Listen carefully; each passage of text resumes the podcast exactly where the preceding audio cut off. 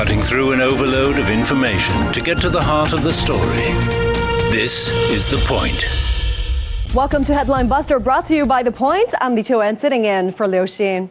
In this series, I dissect stories that are making headlines around the world and talk to my guests to make up for the missing pieces of the puzzle. Well, in this week, we'll look into China's economy, a topic that has made international headlines after the National Bureau of Statistics released its quarterly data on July 17th. China's GDP grew by 5.5% year on year in the first half of 2023. So, despite the complex international environment and domestic challenges, that is in line with the full year target of around 5% for 2023. From April to June, China's GDP growth stood at 6.3% year on year, the highest since 2022. Now, let's break it down. In the first half of the year, total retail sales of consumer goods maintained a relatively fast growth of 8.2% year on year in January to June. Consumption contributed 77.2% to the economic growth. And China's total goods imports and exports expanded 2.1% year on year to 20.1 trillion yuan. That's about 2.81 trillion US dollars. Exports grew 3.7% year on year, while imports edged down 0.1% from a year earlier. Note that China has overtaken Japan, becoming number one car exporter in the first quarter with 1.07 million of car sales. Let's listen to what the spokesperson at the National Bureau of Statistics sum up these data. Globally, economic recovery has been sluggish since the beginning of the year, with persistent inflationary pressures. Major economies have implemented monetary tightening measures to tackle inflation, which has led to noticeable spillover effects. However, in the face of these complex external challenges, China's economy has managed to outperform major developed economies, showcasing its robust resilience in economic development. So, how does China's GDP growth compare with other major economies? Still relatively high, said the spokesperson of the National Bureau of Statistics, with the United States at 1.8%, the Eurozone at 1%, Japan at 1.9%, and Brazil at 4% in the first quarter of 2023. What's more, China's growth rate in the first half of 2023 is projected to be among the highest. In January 2023, the World Bank forecast for China was 4.3%, but it raised to 5.6% in its forecast in June. However, it has revised down projections for most economies as a bumpy road still lies ahead. Now, in the latest update to its World Economic Outlook on July 25th, the IMF set its forecast for growth in China unchanged at 5.2% in 2023. Nevertheless, concerns over China's economy looms large as data in the first half of 2023 are partly driven by a low base from the same period last year. So, is China in trouble? Well, that's what The Economist wants its readers to believe. For the private sector, for example, of course, the Chinese government has already acknowledged the situation. On July 19th, China's State Council announced a raft of 31 measures to spur private sector growth, including removing barriers to market access and ensuring fair competition. And there's also youth unemployment. In June, the surveyed unemployment rate for young people aged 16 to 24 reached 21.3%, the highest since the data was first collected in the year 2018. However, it is projected to edge up in the coming months as more young people will be entering the job market. And to make it easier to find jobs, employers across the country will be encouraged to provide 1 million internships. A strong focus on vocational training will allow at least 15 million people to hone their job skills this year. What else needs to be done? Well, on July 24th, the Political Bureau of the Communist Party of China Central Committee held a meeting on economic work and set the tone for the second half of the year. The meeting pointed at an insufficient domestic demand, a sluggish private sector growth, some risks and hidden dangers in key areas, as well as a grim and complex external environment. The government will stick to a proactive fiscal policy and a prudent monetary policy. Strong support will be given to scientific and technological innovation, the real economy, and the development of micro, small, and medium sized enterprises. However, what does China's economy look like through the lens of Western media? Is China struggling? Or are other media struggling to push their narrative? Let's now take a closer look. As expected, the media has been keen on jumping on the bandwagon, with Bloomberg sort of berating China for its disappointing growth. And for CNBC, China's economy seems to be grinding to a halt with signs of stalled recovery. The Economist puts on its white coat and takes the pulse of China's economy. I'm not in the least surprised. After all, we've all been hearing about the coming collapse of China for decades, to quote the title of a book published in 2001. Well, the Western media revels in doom mongering, and every bit of data can be used to substantiate claims of a coming collapse. Well, I've got news for you. Collapse? It isn't. China's economy is resilient, and before passing judgment on China based on a selective set of data, I would like to advise looking at the bigger picture here. If China's data were reportedly disappointing, it's because that the world is still looking to China for growth. And that's fantastic news. Despite all the talk of decoupling and de-risking, most economies are still heavily betting on China. Well, bad news for China seems bad news for the world economy. So let's get real there for a minute. We've also seen reports on China's deflationary trends. And for those old enough to remember, that's what happened during Japan's lost decade in the 1990s. Will China suffer Japan's fate? Well, most Western media are sounding the alarm bell, blaming sluggish demand. China is on the brink of deflation. Deflation is looming. The data says that in the first half of the year, China's consumer price index rose 0.7% year on year, and the producer price index dropped 3.1% during the first six months. In June, the CPI continued to edge lower, staying flat on a yearly basis, while the PPI fell further to a record low since 2016. But is it a structural problem?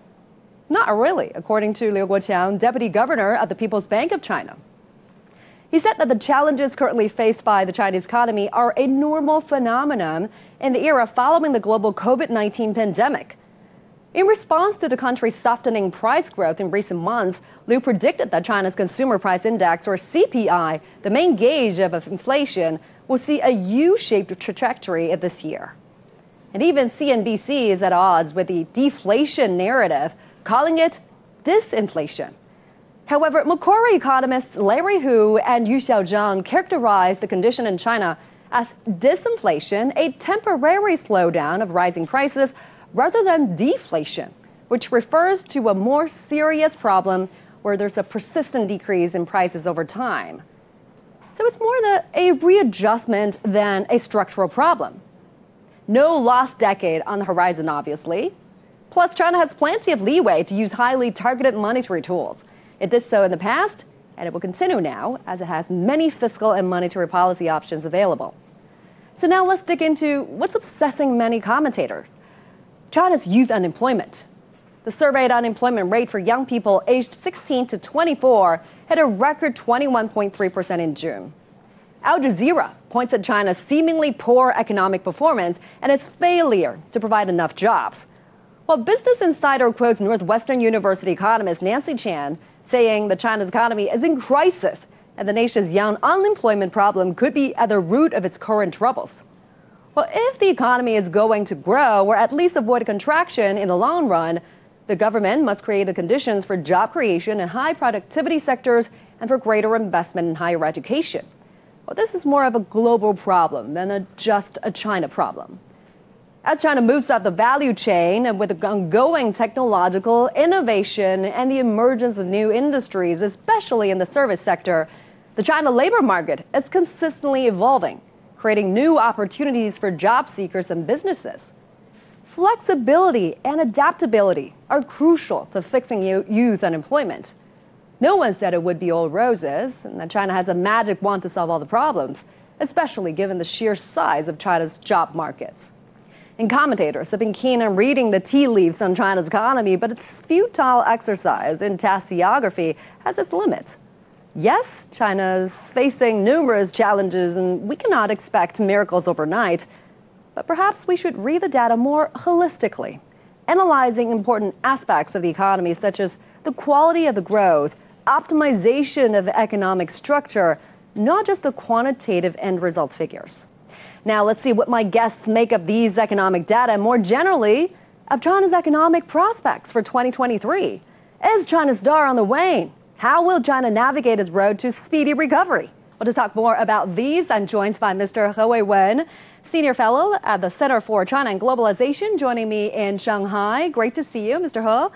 And Mr. William Lee, Chief Hi, Economist at Milken Institute, joining me from Henderson, Nevada. Thank you for joining us and Mr. Sourabh Gupta, Senior Asia Pacific International Relations Policy Specialist at the Institute for China America Studies, joining me from Washington, D.C. Thank you for joining us, gentlemen. So, Mr. Lee, why don't I start with you? China's newly released data in the second quarter has not been interpreted in the most positive way. A lot of reports in the West have been focusing on this, saying that China's recovery is losing steam with faltering business confidence. Let me get your read on this. What do you think after seeing the data?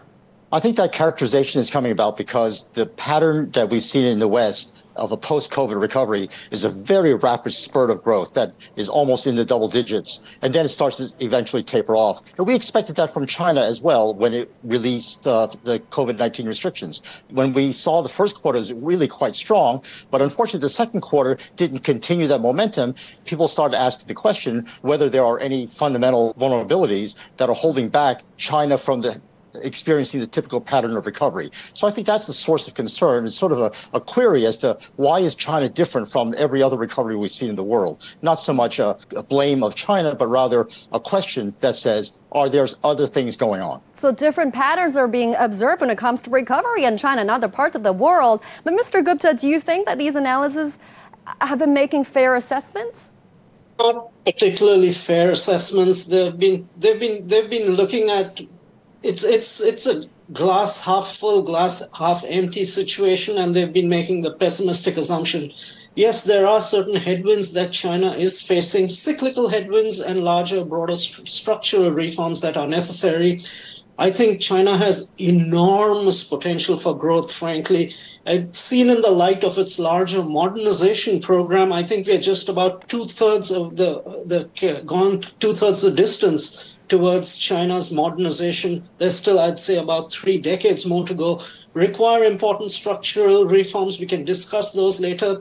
But at this point of time, yes, there are headwinds to growth in the in the short term. But I think the government is making the right decision in not throwing money at the problem and having a stimulus as much as working through those issues which are there in the economy and trying to again animate the the animal instincts of the private sector so that they can get back to invest investing because at the end of the day they create 80% of jobs in urban areas, and you really need to have the private sector come out of the shadows and start putting a footprint down and, and, and its mark in the Chinese economy. Mr. He, let me get your take on what's been said, especially the parts by Mr. Lee um, talking about where do these concerns from Western countries come from instead of uh, blaming China. They're trying to figure out what's really happening here. What do you think, Mr. He? My focus is not the figure for the first half, but for the second quarter. For the second quarter, China GDP grew by 6.3% year on year. But last year's the second quarter was extremely low base, 0.4% uh, growth. So make the two-year average of only 3.3%. That's exceptionally low. We should certainly improve that. That we should also find the reasons because of the inadequate demand either in industry or the consumer market, and especially we should not neglect the export sector. Net export contributed a negative 0.6 percentage points to China's GDP for the first half. But first half of last year, it contributed positively 0.5 percentage point. So we see problems in different sides, and now the central government has have adopted number of measures and also the recently set out the 21 point measures supporting the private economy. I'm sure that we will see the economic pickup in the first, second half of this year. But Mr. Lee, talk to us about your thoughts on the China collapse theory. I mean, are you surprised to see that after seeing China has become the world's second biggest economy, after seeing how resilient the economy could become, that this theory is still around. Is there any merit to it? Well, I, I think it goes too far to say that there's a, a, a cheering group out there that's cheering for China's collapse. Uh, in fact, I think most people are cheering for China's uh, uh, success because many of the economies of the world are tied to the success of China, especially in Asia and including the United States. After all, China is a vital part of the global supply chain of which the United States has benefited. So I think the real questions I think have to settle on what my, my colleagues have just said. Do we have sufficient domestic demand within China to have it a self-sufficient growing engine for the rest of the world? Will China be able to be the second largest economy that provides an engine for growth for the rest of the world as the rest of the world is slowing down because it's fighting inflation? Uh, and China, fortunately, has got the right balance of supply and demand so that it itself domestically has not experienced the kind of inflation we've seen in other parts of the world, including uh, Europe and, and, and, the United States. So I think those are the kind of uh, perspectives that we have to have here. And, and many of the American companies that are in China, from JP Morgan to Tesla to, to Bill Gates coming to China, they all say the world is committed to staying in China. And the world is committed to China's success because the world's success depends on China's success. So I think those are the kind of perspectives that are really dominant in the West. The questions that are being asked would be, is China continuing to be a good place for more investment? Should we be putting more money into China? Or is mm-hmm. China's own policy of diversifying its production, going upscale to higher value added uh, production, uh, and moving a lot of industries out of China, the low value added stuff, to other parts of Asia.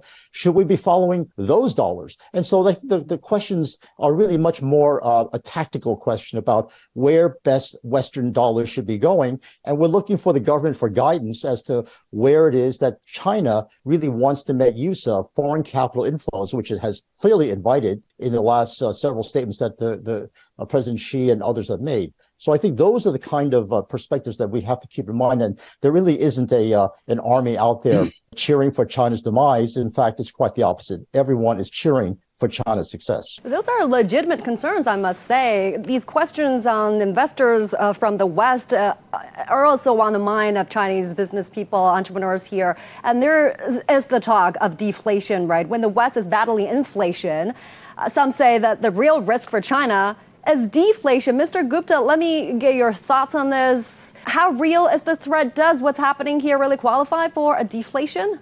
No, and as you mentioned earlier, it's more of China is facing disinflation rather than deflation. China went through deflation during the early part of the 2010s, and that hurt its capacity to grow. And that's why the fear is that it might slip from disinflation to deflation. I, I don't think that's about to happen, and that's going to happen. I think there's huge amount of growth that's still in the economy, which can be had the, let me get to the bottom of why we talk about this disinflation deflation business mm. and part of it is that you know in china there is excess fixed asset investment particularly in the property sector and there's perhaps overinvestment in the property sector. The government recognizes there's overinvestment, and that's why it doesn't want to juice the property sector. Of course, it doesn't want to collapse in that sector because the sector is so important.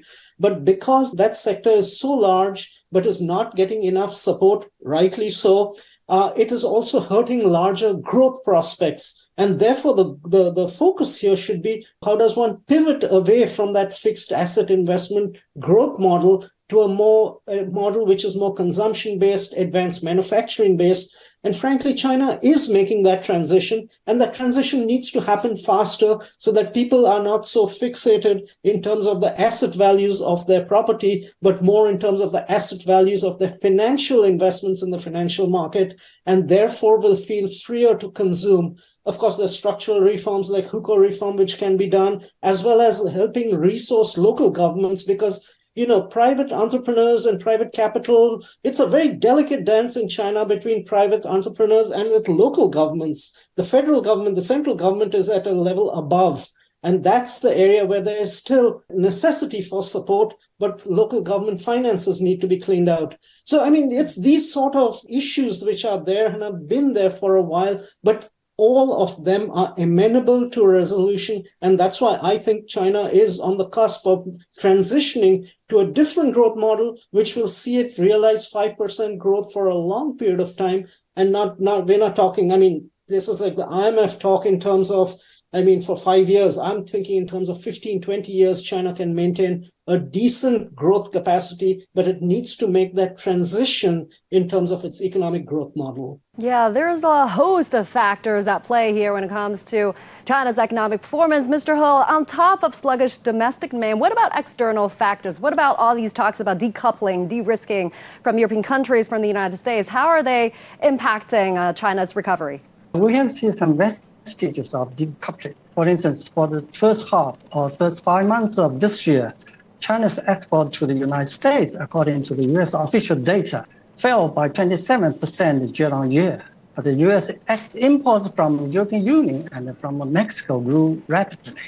So that's a part of the vestige of decoupling, but that's not the, the real decoupling.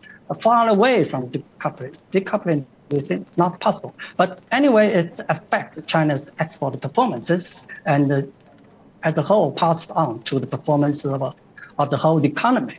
So for the we should continue to open our door widely to welcome investors from the world, including from the United States, to do business in China and to make sure to the world that China's economy is stable and will has a vast prospects in a long time, and so as to attract the world investors and to so as to prove to the world that decoupling is not possible.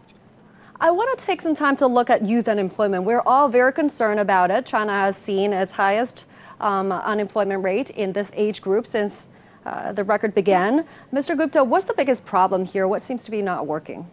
It's part of that transition to a different growth model. China is moving out there. You know, over the last few years, there have been certain crackdowns that China did to get its marketplace in order in the digital sector, particularly. But much of that crackdown has now come to an end, and I think there is more regulatory certainty. Now, places like the platform economy, the digital economy are huge, empl- huge employers. And therefore, as that part, as private capital comes out of the sidelines and starts investing again, I think that is where youth employment issues will be tackled. Because as I said, the private sector creates almost 80% of jobs in, in the Chinese economy, and they are on the sidelines at this moment. But I think that process is easing. But we'll have to see in this regard. And it's important because you do want people to have money in their pocket to set up their lives because that's how you can have consumption over the life horizon and that's how the economy will also do well hmm. if I may just jump back once on one point in terms of the decoupling issue, sure. you know, you were talking externally. Yes, decoupling is a real problem, but I think it's more from a structural and more medium term perspective. I think the immediate problem at this time is you know, in the US economy, in the Western economies, the advanced economies, interest rates are still too high because inflation is still too high. And that is causing economic growth to suffer. And therefore, they are having problem with consumption, basically consumption of exports from China and from other parts of the world. And that's why China's export performance is not good. But that has primarily to do with the lack of, of demand in Western economies, mm. and I think that will change uh, not in a year, but perhaps in, in, in uh, over the longer spell. So the external sector is dodgy right now, and I'm not pinning my hopes on that. But but China must continue to become, stay the world champion of intermediate goods production and exports, and I think that's a good strategy. Mr. Lee, I do want to get your take on youth unemployment problem. I mean, this is a global issue rather than a, just a China problem. We've seen this problem in a lot of European countries, in Spain, in Italy, and in the United States as well. How are you looking at China's efforts in tackling this issue, providing about uh, you know, 1 million internships or focusing on vocational training for 15 million people. Is that enough? Will it work? Actually, you're absolutely right to point to that uh, figure. Uh, the fact that youth unemployment is a problem all over the world. Integrating new workers into the workforce uh, is something that every country is facing. United States, Europe. Europe has got double-digit uh, youth unemployment numbers for the longest time, and it's lived with that. But I think the reason why I, among other Western commentators that have pointed to China and China's problem, is because youth unemployment is generally addressed, as Mr. Gupta said, when private sector creates a lot of jobs and innovative jobs and high value-added jobs and high production jobs. And usually, the source of those of those uh, jobs are going to come from the high tech industries, uh, the Alibabas and Tencents of the world, the innovators w- that make use of the very well trained people coming out of uh, Beijing University and, and the great engineering schools that China has.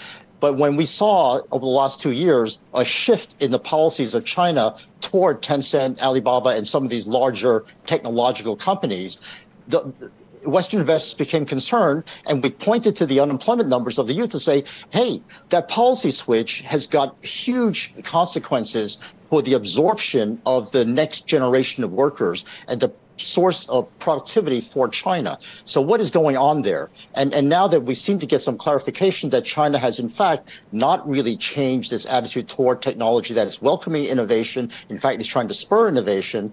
Um, there may be some some easing of, of concerns, but I think the fact that that reversal took place and now a, a, an explanation and the rise in youth unemployment puts together a lot of circumstantial evidence that says, well, China may have some deeper structural vulnerabilities that the policymakers have to address. And so youth unemployment is really at the spearhead of things that Western investors look at to see the health of China. When that number starts to go down and go down in a convincing, permanent, uh, sustainable fashion, then more people will be convinced that China is going to be back on the right path to the kind of growth rates it had the, before. But if it's not able to get that youth unemployment down, uh, then I think this can have even more consequences for the other policies of China, which is boosting domestic consumption. But there are two things that economists know drive consumption. One is wealth, and the other one is income family income is a hugely important thing. And when my children are not getting jobs, I'm mm-hmm. not going to be consuming, right? I'm going to be trying to help my children. And when the property market is in disarray and my wealth is uncertain, I'm not going to consume. So these are two sources of vulnerability that we have in the Chinese economy that we in the West are looking at and saying, what are they doing about it? And, and so I think that's really the, the, the questions that are being asked, and, and, and, and we're hoping to get some clear answers. Thank you very much. I guess that's all the time we have for this edition of Headline Buster. We appreciate all your perspectives, Mr. Gupta, Mr. He, and Mr. Lee. Great to have all of you with us. Bye for now.